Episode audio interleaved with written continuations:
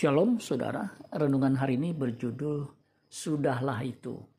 Lukas 22 ayat 51 sampai 53. Tetapi Yesus berkata, Sudahlah itu. Lalu ia menjamah telinga orang itu dan menyembuhkannya. Maka Yesus berkata kepada imam-imam kepala dan kepala-kepala pengawal bait Allah, serta tua-tua yang datang untuk menangkap dia, katanya, Sangkamu aku ini penyamun, maka kamu datang lengkap dengan pedang dan pentung. Padahal tiap-tiap hari aku ada di tengah-tengah kamu di dalam bait Allah, dan kamu tidak menangkap aku. Tetapi inilah saat kamu, dan inilah kuasa kegelapan itu. Sudahlah itu adalah ucapan Tuhan Yesus ketika seorang muridnya memotong hingga putus telinga hamba seorang imam bernama Malkus salah seorang yang hendak menangkap Yesus. Yesus tidak hanya mencegah Petrus untuk melanjutkan tindakannya membela dirinya, ia malah menyembuhkan telinga yang terputus hingga pulih kembali.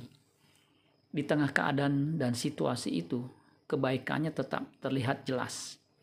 Padahal, pada umumnya orang akan berusaha menyerang balik orang yang berusaha melukainya. Saya suka dengan kata "sudahlah" itu sebuah kata yang biasanya diucapkan ketika kita hendak melerai sebuah perselisihan atau pertikaian. Kata sudahlah itu untuk menenangkan kedua pihak yang bertikai, lalu dia lanjutkan dengan usaha mendamaikan kedua pihak yang berselisih itu. Yesus mendamaikan kita dengan Allah. Manusia yang jatuh dalam dosa disebut seteru Allah, Roma 5 ayat 10.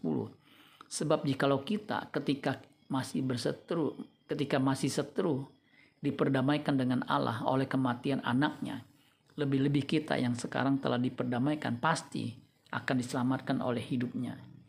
Kematian Kristus mendamaikan kita dengan Allah, dan kita juga dipercayakan menjadi agen pendamaian seperti Kristus.